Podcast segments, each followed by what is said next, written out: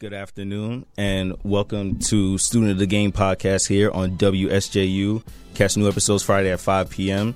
Be sure to check out all previous episodes of Student of the Game on SoundCloud, iTunes, Google Play, iHeartMedia app.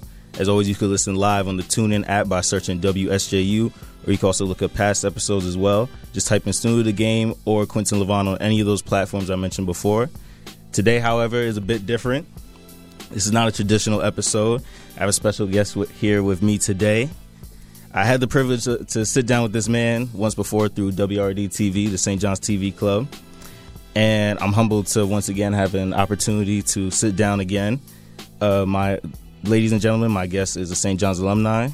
He grew up in Staten Island before making a name for himself as a professional DJ in the New York area before taking his brand around the world. Without further ado, I would like to introduce Ezekiel Akinyemi. DJ Zeke. said that right. I think you probably had to say that. I got you. Got you. Got you. Yep, right yep, here. yep, yep, yep. Live. Live. Live. What's up? What's up? How you doing? Man, I'm blessed, man. I can never complain. I'm in my alma mater, so I'm home. Yeah. Thank you. Thank you once again. wait, man, appreciate, appreciate you. it, man. Appreciate you, man. How, How's how's the whole team getting money? I see they got the Vizu jackets, they got all the throwbacks. I'm like, wow. yeah. Yeah. It changed, it changed up. You said. You said it's way different here. How's it feel being here? St. John's, I mean, the radio station was never like this. Really? When I came back, I mean, they curated a lot of playlists, mainly rock and contemporary and, and mainly like top 40 pop, but never like, I've never heard a hip hop like this. Really? Like underground Really? hip hop, you know what I'm saying? Like, Really? So it's it's good to come back, man. I mean, I see y'all got cameras in here. Yeah, yeah, yeah. We got Make sure cameras. no one steals nothing. no, no, no. Definitely not. definitely not. You said you said before that WSU didn't didn't want you when you were when you were here back my, in 03. man, it was um. I hate to make things a race issue, but I mean it was Yeah. definitely one sided at the radio station at that time. So when I tried to get in, uh, they weren't as accepting. And mind you, at that time, it was like my freshman sophomore year. I was doing everything. So it was another DJ, but he was doing mainly like the urban events, like the black events, and I was doing Spanish, Indian, white, everybody. So mm-hmm. just the diversity of it, I loved. So you know, I wanted to bring that diversity, my knowledge of music, Exactly. here. So I was just like, oh man, this is, you know, I want to get on the radio. I always wanted to do radio. Yeah. I, I used to hear Funk Flex on the radio, so I was like, man, this is something I want to do. Mm. But they kind of just shooed me away, and I was like, oh okay. And um, I just grew. It was just put in my head. I was like, okay, if they don't want me, somebody else will. So I just kept on grinding, and uh, I remember it might have been like 2007 or 2006. We had uh, Collie Buddz, we had Juelz Santana, we had uh, Voicemail, um, who else? And Ne-Yo. And I think the next day we had another concert, which was crazy. It was two back to back concerts, and we had Ciara. And uh, I remember one of the DJs from WSJU, he was playing like rock music and pop and house music. So everyone's just staring at the stage. Yeah, because nobody So- knows what to do. yeah, so yeah, the host looked at me. He was like, "You back on, turn up." So he lowered down the other guy's music and turned me up. Oh. So that became a problem, a very bad problem. So after my set, everybody going crazy. You know what I'm saying? Like, you know, I know what to play to get the crowd going. Yeah, It's like, exactly. you play 30 seconds of this, 30 seconds of that. You you say put your hands up, blah blah blah. Everybody's having a good time. When I got off the stage, he tried to check me. He ran up on me and was like, "Yo, do you know who I am? I'm the number one DJ at this school." And I'm like, "I don't even know your name." name. Yeah, But it wasn't me being disrespectful because my parents beat me, so you know I'm. I treat everybody yeah, with exactly, respect. exactly. But the angle in which he was coming at me, I had to get defensive. So I was like, "Either you calm down, or I'm going to walk away from you."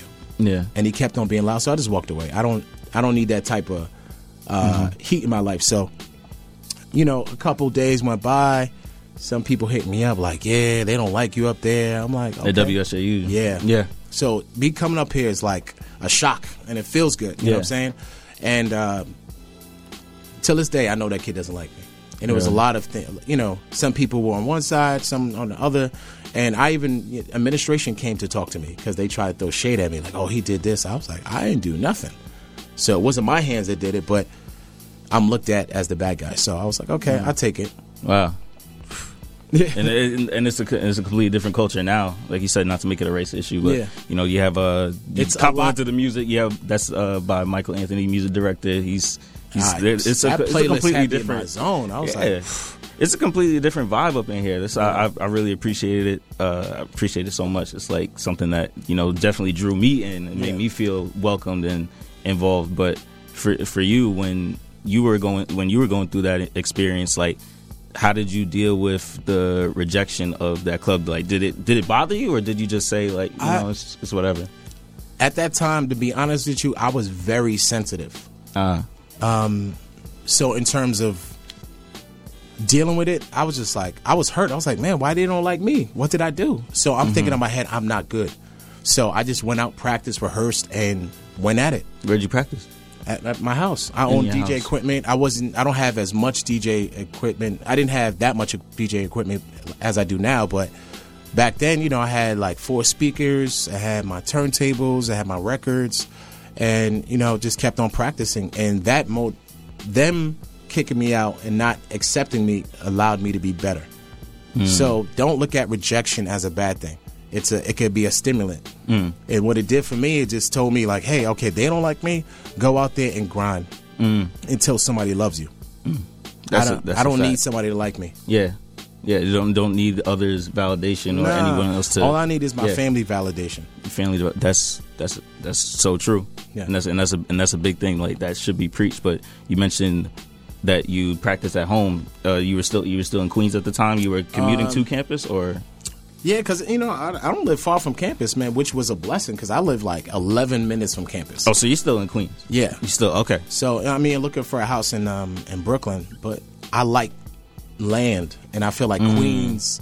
You get a front yard, backyard. Backyard. Like selected parts of Brooklyn, you have like a backyard, but it's really really expensive because the, you know, the space is limited. I think in Queens and Long Island, you get more space and you know more bang for your buck. So I'm like, uh, maybe, should I invest in Brooklyn? Should I invest? I wouldn't invest in Staten Island because the tolls is twenty dollars. I used to live there. yeah yeah yeah yeah that's well you know what let's since you mentioned staten island let's let's go let's go into that a little bit you grew up in park hill staten island Yeah. so could you talk about the that environment um the type of neighborhood it was how it affected It was bad. It was Really? yo. When I tell you, man, my um, both my parents at that time worked in Queens, so they had to commute. They had to spend at that time. You had to spend uh, seven dollars to go and seven dollars to come back. Now it's just I think eighteen or nineteen dollars just to enter. Um, both my parents work for the city. My dad works uh, for the Parks Department, and my mom works um, uh, for the city as well. Uh, so it was just seeing that just the environment was like really bad. I remember being six years old and my sister was seven at the time, and my par- my mom let us uh, go to the local corner store. All I hear is pop, pop, pop. Oh, wow. At a young child, I had no idea what was going on. So I see everybody hiding. So I'm assuming people had to go seek. Until I got older, I was like, "Yo, we was that was gunshots yeah, Yeah. we th- yo, I'm, I'm telling you, when I got home, my mom was searching us to see if we got hit, and I didn't understand. It didn't click until we got older because I had a conversation with my sister. I was like, "Yo, remember that when we was little?" She was like, "Yeah, that was a shooting," but she was more aware because I was younger. How, how much older is your sister? My sister's like 18 months older than me, oh, okay, okay. so my sister was like, "Yeah, that was a shootout."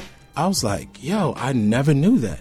Yeah. And I went back to Staten Island recently because my girl works for um, the city, so she's like a health inspector. So she gets put in different places just to check out different locations. So one of her stops is Staten Island. Okay. She was, and I wasn't doing anything that day. She was like, "You want to ride?" I was like, "Yeah." So it was really nostalgic for me to go back to where my babysitter was. Um, my babysitter Gladys had eight kids, Spanish lady. So I learned Spanish early. Like I was able to understand a little bit of Spanish. And you speak it fluently now. No, Oh, like- no, but I understand it. Ah, okay, I got you. So, like, for instance, like when I went to Cuba, I understand what they were saying, so I, I could say a few words so they know I'm cool, and just get out of it. I was Yeah, like, yeah, yeah, I don't want to be in there. But um, Enough to move in a, in a, in a room. Yeah. so, you know, that, that's the era when um, Barney was first coming out. That's that. That's that's how young I was in, in that generation. That's like uh, early '90s. So Barney, as soon as Barney finished, we used to go across the street to this. Uh, it's like a daycare, so we could just play video games. And Sega Genesis was out Mm-hmm. for the first time. I remember playing Sonic the Hedgehog, and um, just that area. And I went to Immaculate Conception. So this school was very small. So like one grade, one class per like per grade. So Yeah, just yeah, one yeah. class. So you know, I went back and I was just like, just taking pictures. I was just like, yo, man, this place looks so big to me, but I was small. So my perspective was Yeah, like, yeah, this is yeah. huge. When you're a kid, everything looks like ten times its size, and mind you, that was like more than 20 years ago. yeah, So I, I went back to my old uh, school. It's closed. Yo, and I went inside. It was like, yeah, uh, they closed about a year ago, man. I almost cried, man. I went back to the deli across the street where everybody used to get their little sandwiches and their, and their candy.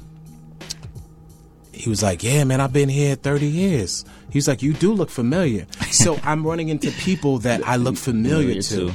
They was like, man, you grew up. You never had facial hair. Yeah, because I was seven. seven. what do you, You know I'm saying? Yeah. So I mean, just that aspect of like Staten Island. I love Staten Island. Um, I even found my barber. Your old barber. He his name was Charlie, right? Yeah. And I was really young, and he was old at that time. So I'm thinking he's gone, dead and gone. I went back. He's 80 years old. He's been cutting hair for 50 years. I went to the shop, and it's the same shop. Shop. He didn't change anything. Anything.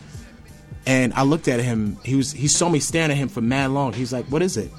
I was like, "You don't remember me, but you used to cut my hair." He's like, "What's your last name?"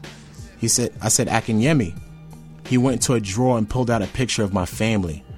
Yo, I was like, "What is going on?" Still has the picture. In the Still has the picture Wow.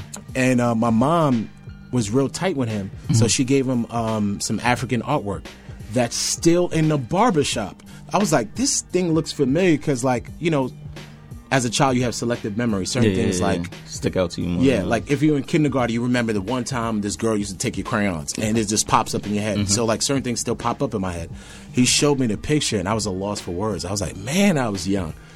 I had the spinning waves. You know what I'm saying? but uh, now I'm bullheaded now. Yeah, you could have told now, but It's gone. Wow. So you you mentioned the you mentioned the shooting, selective memory, remembering certain things Yeah. from that period. So how do you feel like those type of experiences, particularly the shooting in the terrible neighborhood that it was? How did how do you feel that it affected you moving forward, or it shaped you as a person? It made me aware. I mean, I guess as a child, you're not aware at all. Yeah. The only things you're aware about is ice cream, candy, um, video games, Cartoons. cartoons. Yeah. and when your mom is yelling at you to clean your room. That's the only thing that you're aware about. So everything else doesn't really matter. So like me being in that atmosphere, I wasn't aware. So when I left Staten Island, I was more aware in Queens because I was like, yo, I don't know these people. I have to. You, these, these people I've known since I was a baby. Now I have to reintroduce myself to a new batch of friends. So I went to uh, PS33, and um, then from PS33 I went to Ice 109. Then I went to Van Buren, and Van Buren is where I got my DJ start. That's that's what I, that's what I wanted to ask you. So so you moved so you moved to Queens. Yeah. And you went to Van Buren. Is that where the passion for DJing came in, or was it in the process of the move, or Um, I don't know. Uh, okay, so this is this is where everything started. okay, Church. So I was in church, right? church in Queens or church in Staten Uh, Island? Queens, Queens, Queens. Okay. So I went to uh, Bellerose Assembly of God, right? And um, I remember this so vividly. So we have rehearsal, choir rehearsal. Everybody know choir rehearsal, man. You gotta be there on time, or your pastor's gonna be yelling at you. Um, I remember being on stage, and my pastor was like, "Brother Ezekiel, I need you to press play in the CD player," and I didn't get it. She curved me so heavy, but as a, I was like, okay, I can push buttons, like I, you know, just show me what to do. She, my voice wasn't really on point, but I, you know, praising God. I mean, that's just praising God. It shouldn't matter, Yeah, but yeah, yeah. I mean, when you're in front of church and you hate when somebody can't sing and it kind of distracts you. So I kind of understand why she did that. She put me on the soundboard, and from there, I started doing quinceañeras. So somebody, I had mad CDs at that point. I had like that's when everybody used to burn CDs. I was the burning CD champion. I had mm-hmm. Napster. No one can't tell me nothing. To, so- LimeWire. No, this is you doing before Oh, LimeWire. Before LimeWire. So Napster, at the time, to download one song, this is 56k modem, right?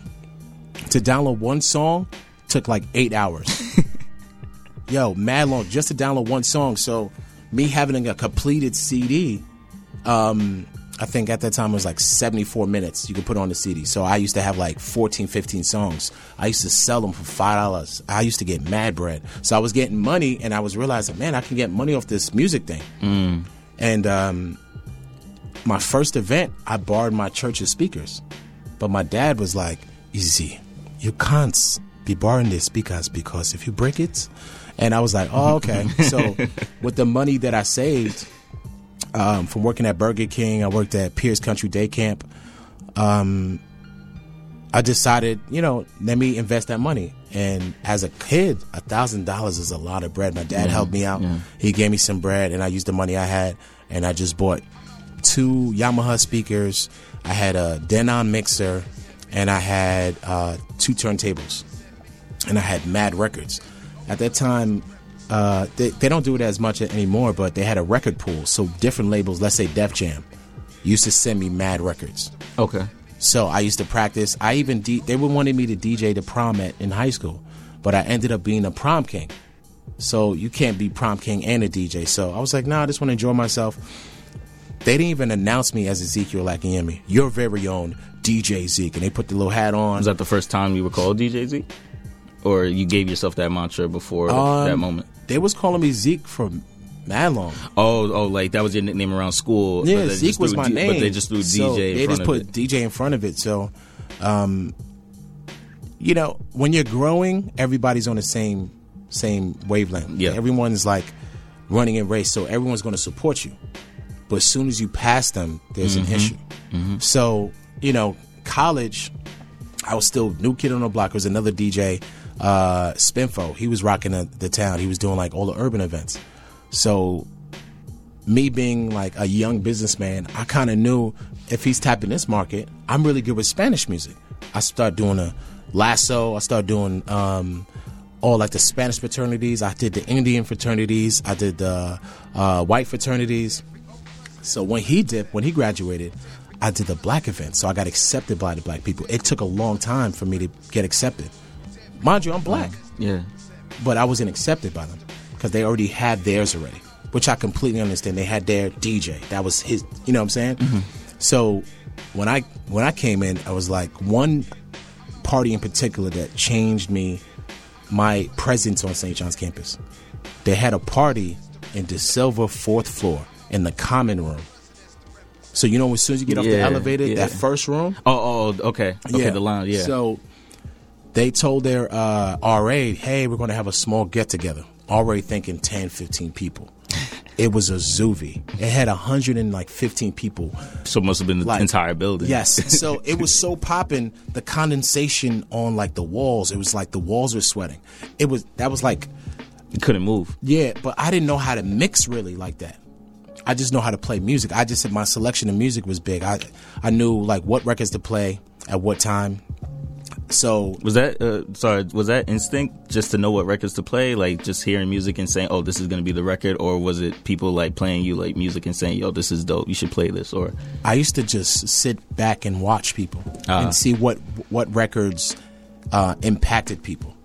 So like when I bef- before I went to St. John's, I didn't know anything about reggae music at all. Okay. I thought reggae was Sean Paul and Beenie Man. that is it. because you grew up on Afro beats and No, I, it wasn't even called Afrobeats. Oh, oh, it was just Nigerian music Ah. or traditional music.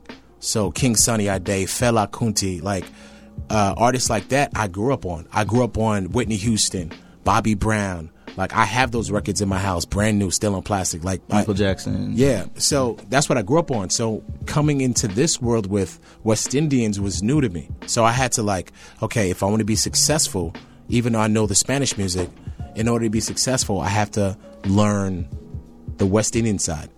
And it was a uh, it was a house um, on the other side of the Grand Central. They call it the Shata Palace. All the reggae bashments, all the big events used to happen there. Mm-hmm. I still have a, a picture from there. Like Cole used to come, Ebe, uh, Manny. because this is back in like 03. Yeah, so 04. yo, all the cats used to just come and it used to be popping. So I remember like slowly I built up my clout because that's the word right now, clout. um, And I remember what I saw, and I put together like a fire reggae playlist. I got on a set. I did my thing, right? You see people, West Indians, they like banging on the wall when a tune is big. So when a song is big, they start banging on the wall as a Yeah, sign yeah, of respect, yeah. right? So I'm playing these songs back to back at perfect timing. Blendings are good. Everyone's like, the first thing they said when I got off the set, yo, who taught Zeke that? Some kid was like, I don't know. I think he learned it in his own. And that was like a fulfillment. That was like, I reached a, a higher plateau with them being accepted by black people. Mm. So that point, I was like, yo, it's on now. So I started doing all uh, Haraya joints. I started doing SPB. SPB at that time was the biggest organization on campus. I'm not sure now, but they were the biggest organization. They had the biggest budget. Each year they had about $115,000 to spend. So they did the uh, Spring Fling. They did like all the major parties. It was Haraya. And if you wasn't online, when them doors opened, you wasn't weren't getting, getting in. in. It was a zoo. Like I remember um, this is 2000, 2003, 2004, maybe like late 2003. Mister Cee comes on the set. He comes with records though, not a not a laptop, not Serato. He came with records. He came with crates of records and a whole bunch of crate carriers to bring all his stuff in. The party was so popping. He gave us a 15 minute intermission. I've never experienced a party like that. To this day, I haven't experienced something like that. A DJ Like to take a break just to tell everybody yo, like, chill out. yo, I could have died, man. Like it, it was so popping. Like yo, people were losing their breath. It was just so crazy, and that was the only place on campus that you could turn the lights completely off. You can't do that in Montgoris. Mm-hmm. You can't do that. Um, where else they have parties on campus? I don't just Montgoris and and in the DAC. Oh yeah, the, The DAC is fairly new because that used to be stairs. Yeah, yeah, yeah. So Down Uh, to down to the field. Was it a field at the time? yeah, it was a field because Okay. uh, in high school I used to run there. I was on the track team. Yeah, yeah, yeah. Yeah, so in high school, like I had, I still have St. John's awards in high school because we used to have track meets at St. John's. So it was like um, St. John's Invitational. So like I was number one in track in high jump. Oh, so okay. I was in Queens. I was number one in Queens. I was second in in the city. Yo, that was insane. So so did track and uh was it track and being in Queens what led you to St. John's or So I had a full ride to go to California. okay. track and field. I didn't want to go because I just had the pre preconceived notion that they didn't like New York. And I, I saw what they did to Biggie, so I was just like, yo, I'm not going. Yeah. Like so I'm I'm thinking, hey, I really don't want to be in an atmosphere where people don't appreciate and love you. So I was just like, I don't want to say my where I'm from and then they shun me. So I was just like, my coach is like, yo, I can get you a scholarship at St. John's. So I was like, oh, bet. So he set that up. I came to St. John's. What happens? Title IX. They cut the track team. They cut the swim team. They cut the football team. Um, you see the gym that you the workout gym Okay. that used to be a swimming pool. So if you ever just clap your hand and hear a crazy echo, because that room was built for a swimming pool. So they, I think like my sophomore year, they started building it, and like junior year it was done. So it was a lot of a lot of changes. So so with so with Title IX cutting the track team, what was your thought process now? Because you said you were doing music through Van Buren and you had an had an uh, idea about DJing. So when you realized, okay, track is not here and they're making all these changes, like what's my next move? What was your thought process?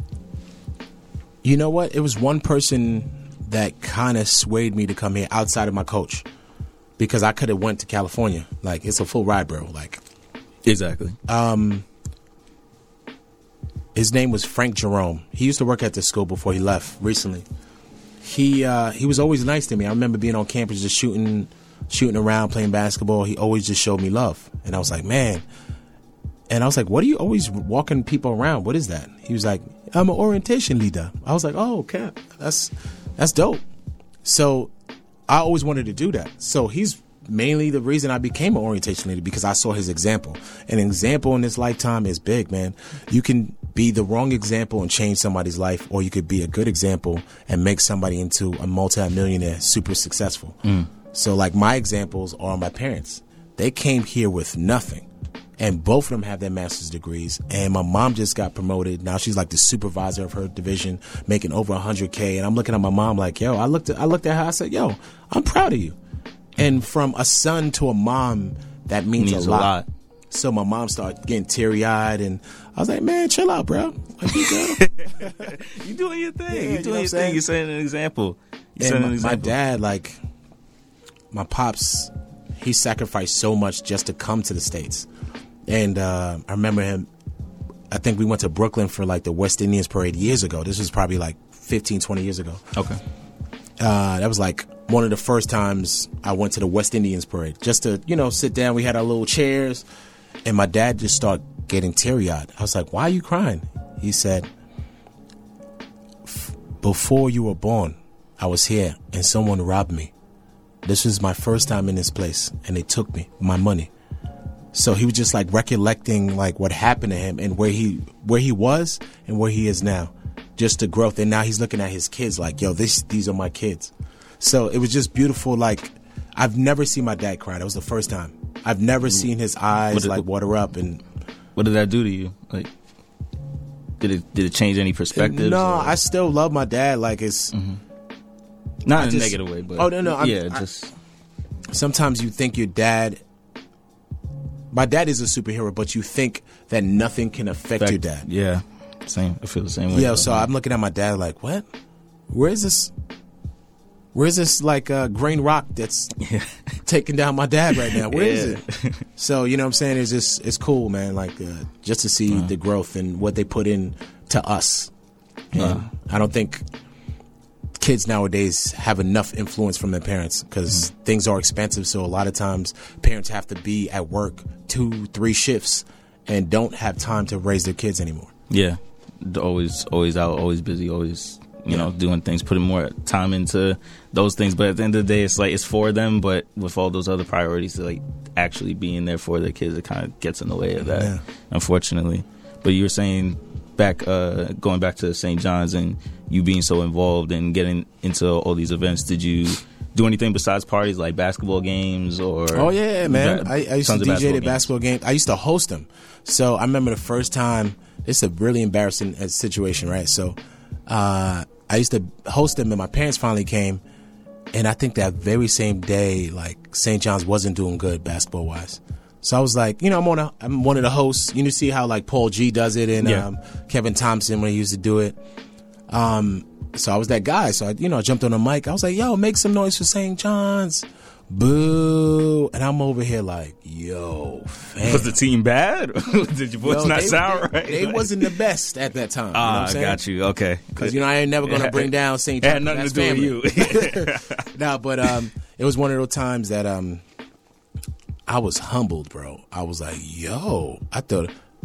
High school, I was the man, homie, and, Yeah. and and now I'm coming here and people are booing. They weren't booing at me; they were booing at the team, but it still hurt. And then it ended up in the newspaper, not the St. John's newspaper, and then it ended up in uh, like the Daily News. And I'm reading this, I was like, yeah, someone named DJ Zeke was hosting as the the audience started to boo. I was like, yo, that was let's say that was the last Yeah. time I hosted a St. John's basketball game. really? Yeah. But you were still doing orientation. Oh yeah, yeah, orientation. um, yeah. yeah. I think I probably had the longest run.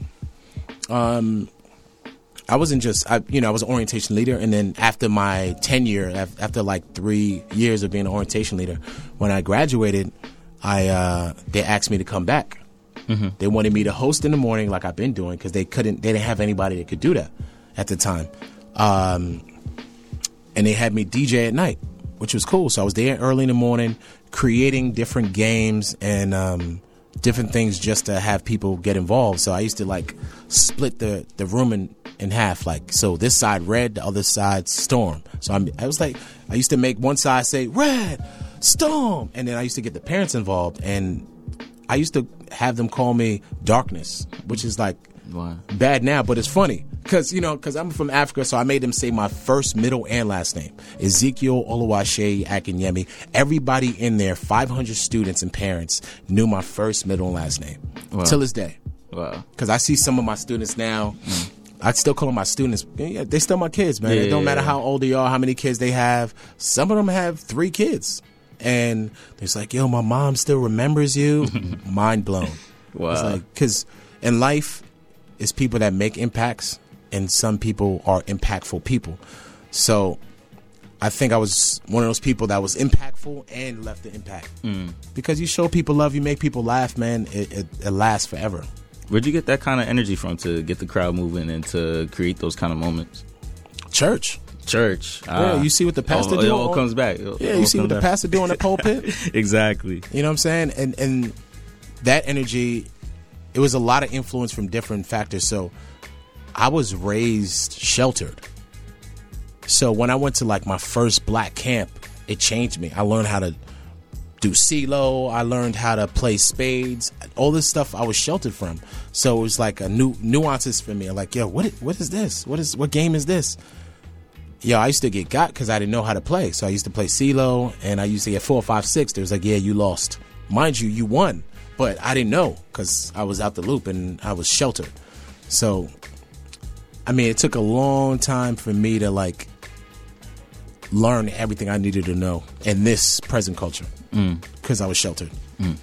So from St. John's, you moved on to Red Bull. Was No. Red, was Red Bull during St. John's or Yeah, it was so? Red Bull was like uh, junior year. So I remember, um, it was this uh, this lady that approached the DJ booth. Honestly, keep it a hundred. I thought she was trying to holler. She was like, "Can I have your card?" I gave her my card. She called me. She was like, "Can we do um, dinner?" I was like, "Yo, I still got the juice." So she takes me out to dinner, and uh, I pull out my card to be a gentleman, of course Yeah. to pay. She was like, no. She puts out, she pulls out her corporate card and she pays for the whole thing. And I'm like, what's going on? She's like, yeah, I'm, um, I work with Red Bull and we want to bring you along.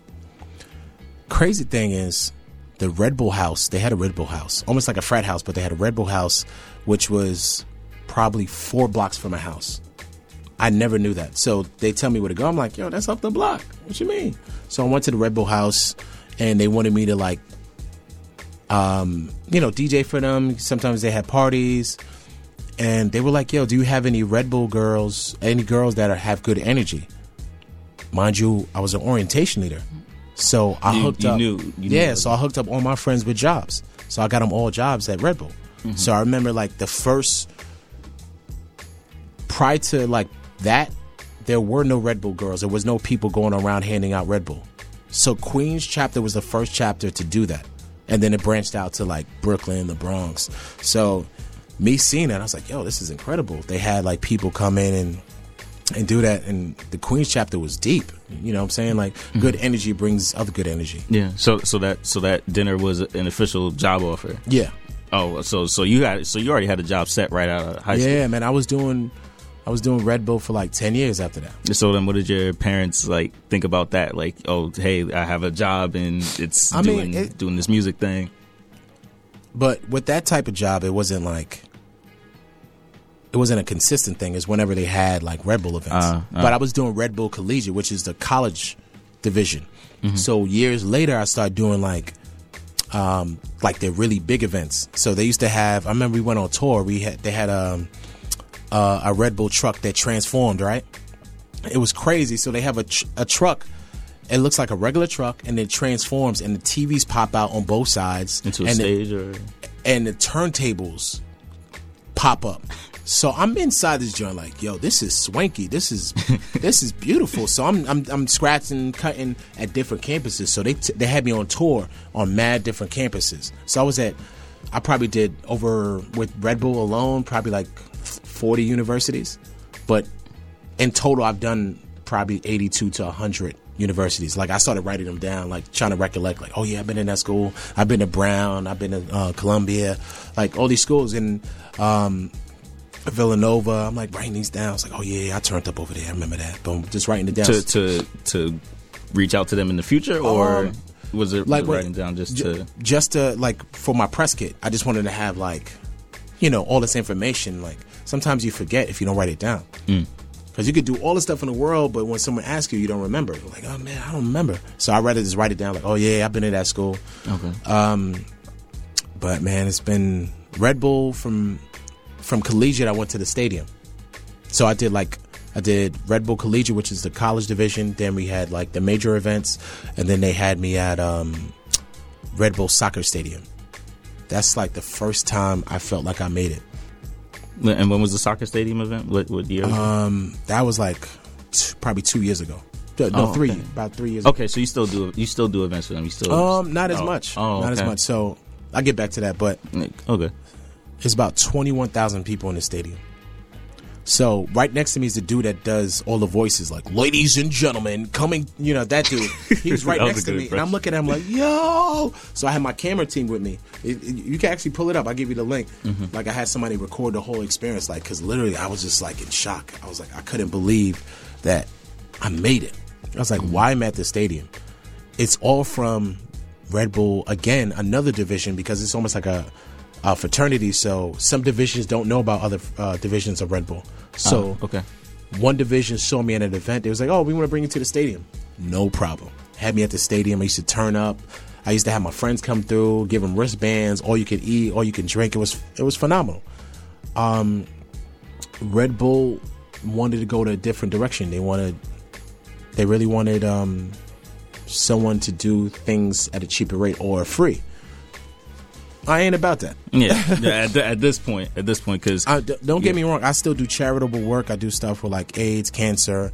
Um, but if it's not a charity event, I'm not. You're a big organization, so um, I stopped doing them. And then I, I um, the Cosmos soccer team.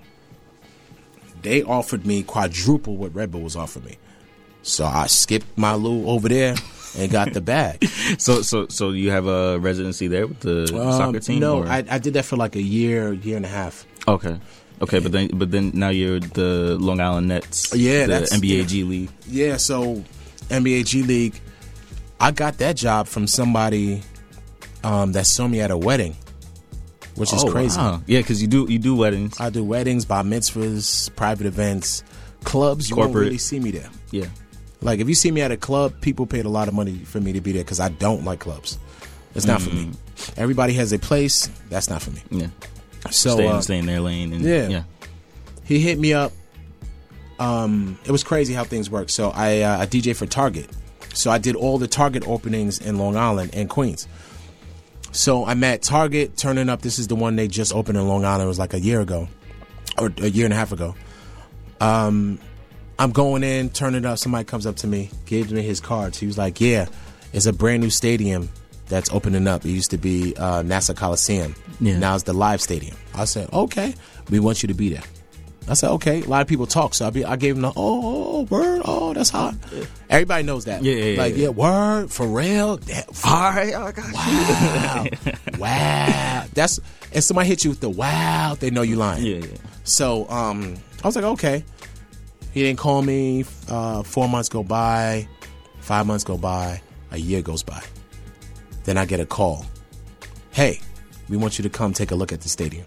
I do the walkthrough of the stadium. I'm super hyped. He was like, "Yo, This is before it was uh before it was built or before it was open. Um, it, I think it was open for a year. Oh, it was open for a year. Yeah, right? I okay. think um, the Islanders were still playing over there at that time before they went to the Barclays. got it. Got it.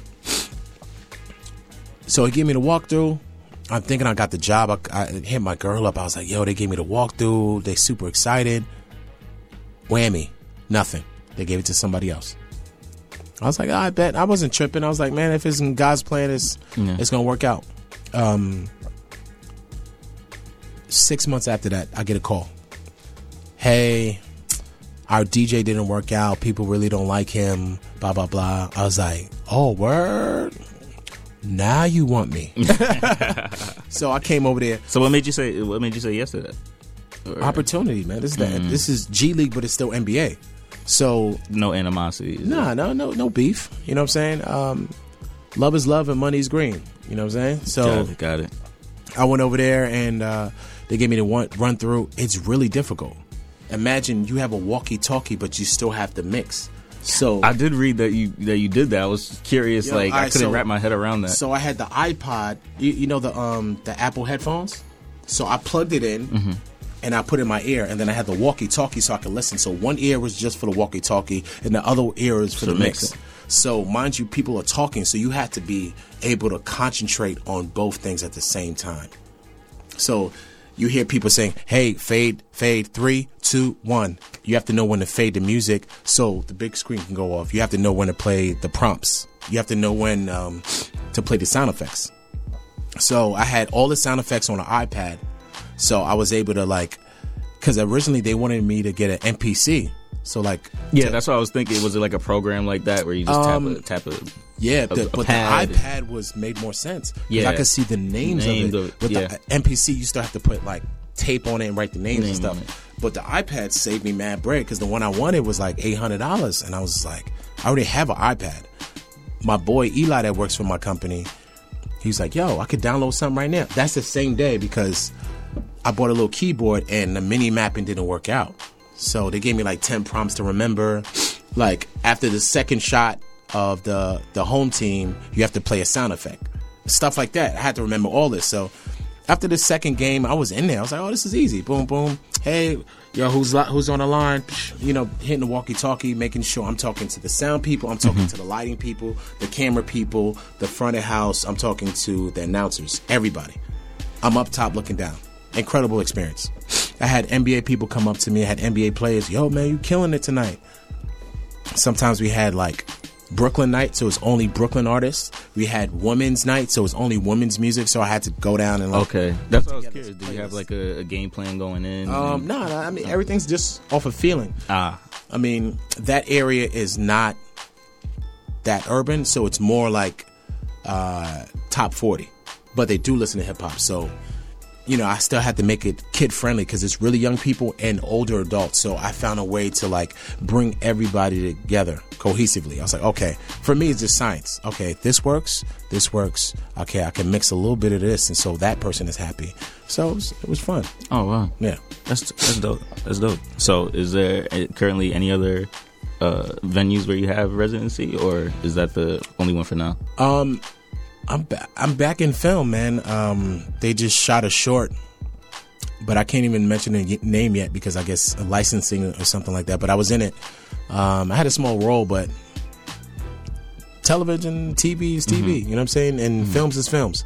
Because you know I worked on the Get Down. I was just gonna bring it up. I didn't want to cut you off, but oh yeah, no, I worked yeah. on the Get Down, man. Yes. I, You, which- you you train the you train the actors on the show, show Yeah, how to and- properly DJ. Yeah, which is crazy because that wasn't supposed to be my role. I Really? literally somebody hit me up. Um, my boy that DJs for Mack Wilds, right? He hit me up. He said, um, "Yo, they looking for a DJ for this movie." He didn't realize it was a TV show. I was like, "Man, I got a DJ at SOBs in the city." I was like, "Hold on." I called my my plug from Hot 97. I was like, "Yo, can can, can you hold me down?" at SOBs because I got to do this movie thing. He said, "Yo, bet, all right, I'll hold you down. Send me the playlist for the artist. Send them the music. I go to mind you, I'm already in Queens, so the uh, the place where they were recording was like 15 minutes from my crib. So I got there super fast. So the guy was like, "Man, you got here really fast." I was like, "Yeah." When you're on set on a movie or a show, you have to fill out mad paperwork every time. So I'm filling out this paperwork, blah blah blah, because I was supposed to be a hand double for Flash at that time. That that was my job Okay. first couple days they don't use me i have these tight clothes that uh, wardrobe put on because i'm a large but they had me in like a medium only because they only need my hands so they they just want like just in case the camera catch me from the back that i'm, I'm i have the clothes on. Um so i started me with my knowledge of hip-hop i started like researching everything from like 1976 1977 like the dawn of hip-hop. Because um the music hip hop and like b boying came from um not just uh it was more like not it was like different breaks. So like you have a song, let's say Donna Summers, right? Is a part where they don't speak and it's just like rhythm. doof, doo, doo, doo, doof, doo, doo. So they took that part and just looped it. So they had two records and he was looping it. So I had to learn all this in the style where the records were, um, what kind of instrument they were using. So I saw certain things that were wrong. And I'm sitting there and I was like, yo, the turntables ain't supposed to be like that in 1977. She was like, go tell the director. In my head, I'm like, yo, I'm not trying to get fired. I, I just got like here. telling them what to do. Yeah, and, yeah, Like so- who are you kind of thing. So this girl, I don't even know her name, honestly. She said, I'll be right back. She went to go tell the director. What did the director told me? Yo, sit right next to me. He was like, if you see something, point it out. I was like, okay. So like it was an issue with the turntables. No one knew what to do. I just went over there, took two seconds. I took um, a dollar bill and cleaned off the bottom of the needle. that that's you know that's how I grew up. Like that's that's how I knew to clean it. And um, the guy was like, "Man, we got to keep this kid around." So I'm just sitting down with the director, like mind blown. Why am I here? But everybody has their destiny. Yeah. So I'm sitting down and I'm like, wow, I'm really here with the director. He did mad movies. Um, he did Moulin Rouge. He did um, The Great Gatsby. He did Romeo and Juliet. And uh, so I'm just sitting there like, yo, what am I doing here? The next day, he was like, yo, hey, we got some DJs we need you to train. You're a DJ, right? I was like, yeah. Six months before this, I'm watching a, a, a movie called Dope. Ah, so, saw it. I walk into the room. Who's the actor? Shameik Moore. Shameik Moore. So I'm I'm seeing Shameik.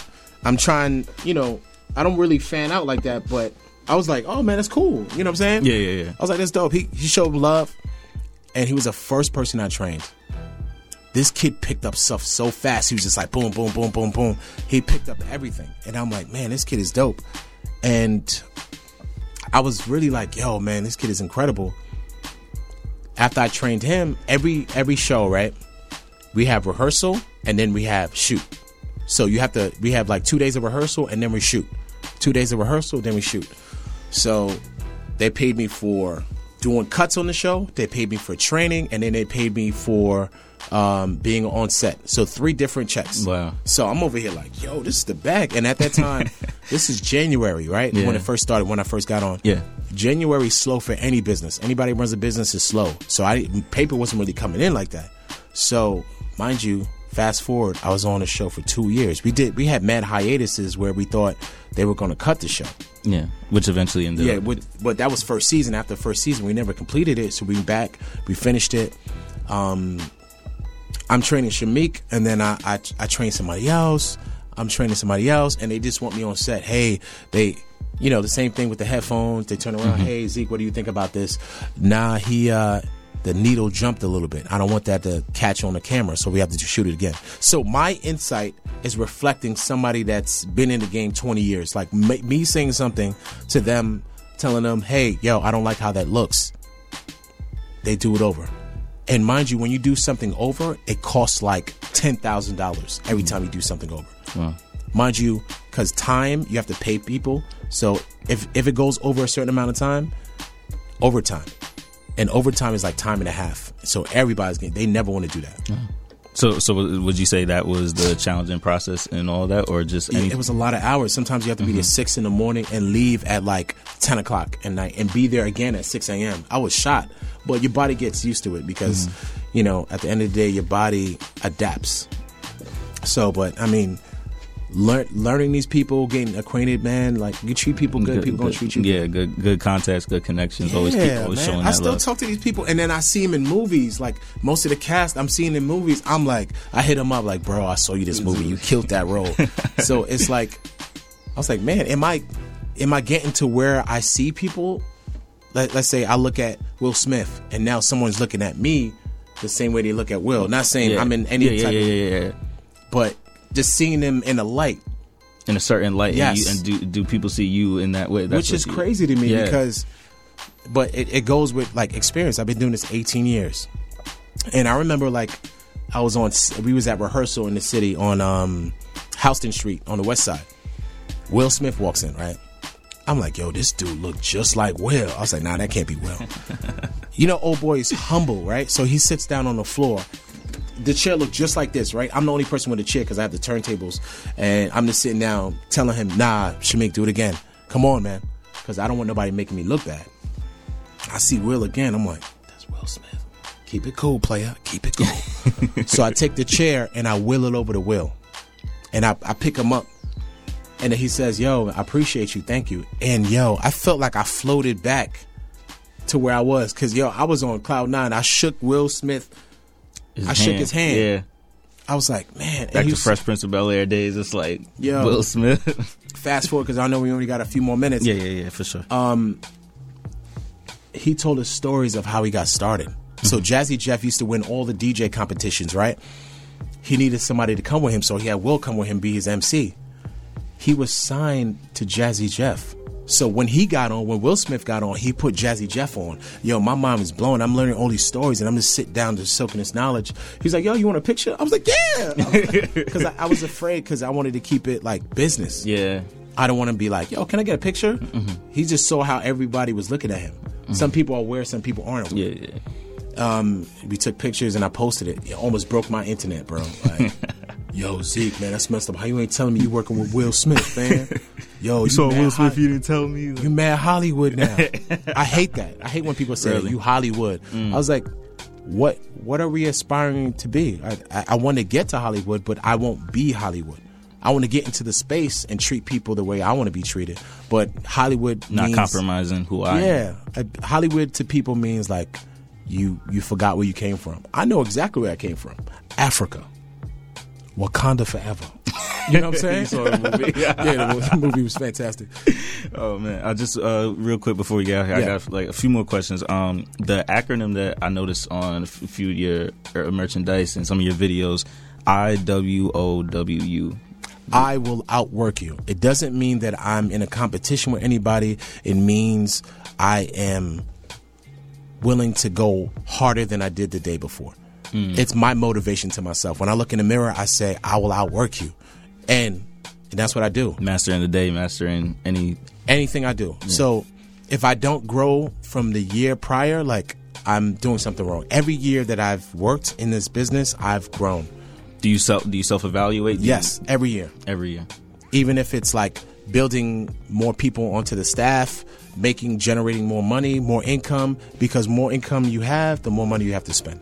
Was that something that you did when you were a kid, or as you know your success Time. grew? Time. Time. So time allows you to grow. Like if you invest time into yourself, money into yourself, you grow. It's like, okay, you could put a seed in dirt, but if you don't add water, it won't grow. I constantly added water, added some sun.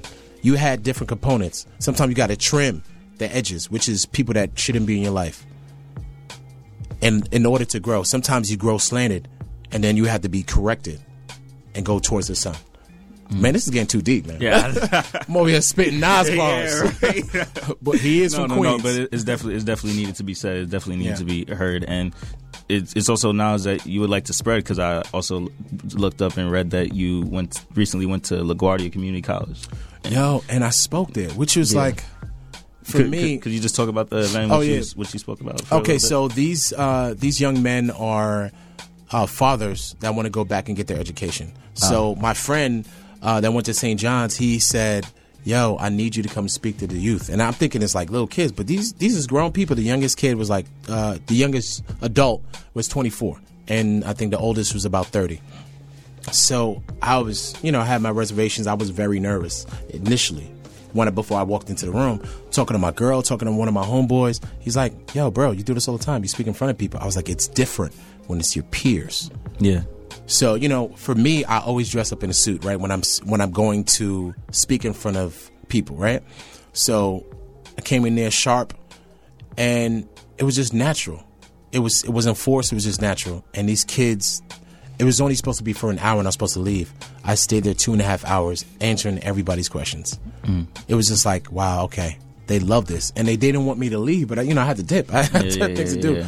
But it was just like, wow, can I really give somebody knowledge so they can grow?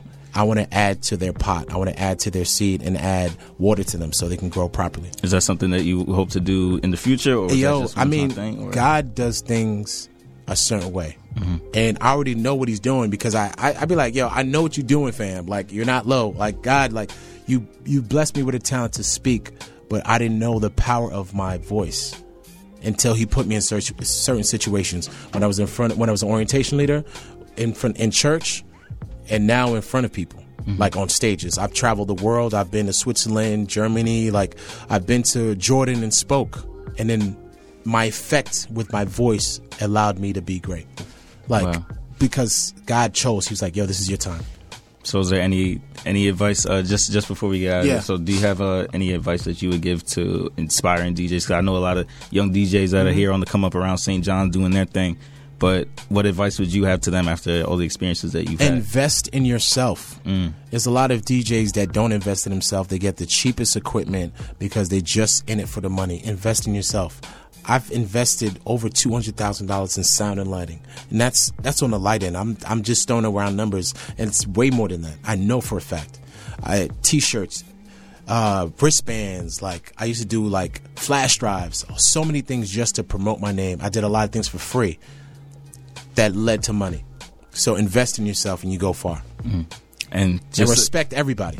that that is that is that is true. Yeah. That is a fact. And you know, just just just before you know we get out of here, I just want uh, people to know. So, what's next for you? You mentioned the film project that which you can't speak about Oh, yeah, too much, talk but about that. yeah, for sure. But uh, just what what's next in line? What's your next trajectory? So doing concerts. I'm actually doing the step show at St. John's. Um, so they have me bringing sound and lighting and I'm not DJing. So my company is just bringing sound and lighting. Uh, another company used to run St. John's. I'm coming. I'm coming. Is, is that is that an avenue that you want to venture into? Just like as Be- minimal DJing as possible, like No. as, the, as the year goes on, or Multifaceted. I Ah, could do as Swiss much Army as I want. You could do as much as you choose to do. that's So I DJ, sound company, do speeches around the country. I'm doing everything. Think that's the time. that is that WSJU Radio, The Voice. You know what it is. DJ Zeke, Shining Star, New York City. And we out of here. Tell, tell them where they can find you. Yo, hit me up on Twitter at DJ Zeke, Instagram DJ Zeke1, or DJZeke.com. Check me out, see what I'm doing. Um, I'm on Christian Mingle. I'm just kidding. I have a girlfriend. My girl will kill me. Don't worry, that's the old account. it hasn't been updated. Oh man, I, don't, I can't believe they didn't let you for WSU. You got the radio voice. You got. You know what it is. WSJU Radio. And with that, y'all, I'm Quinton Levon. This has been Student of the Game podcast. Student of the Game podcast. New episodes are always out on Fridays at five uh, to six thirty. Those are the ones on live. You can listen to that on the TuneIn app.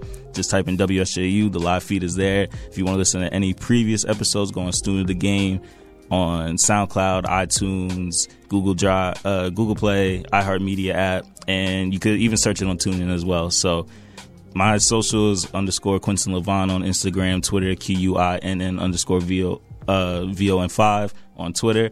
And with that, I'm I'm good to go. I plugged everything that I needed to. Student of the Game. St. John's Radio. Radio. Radio.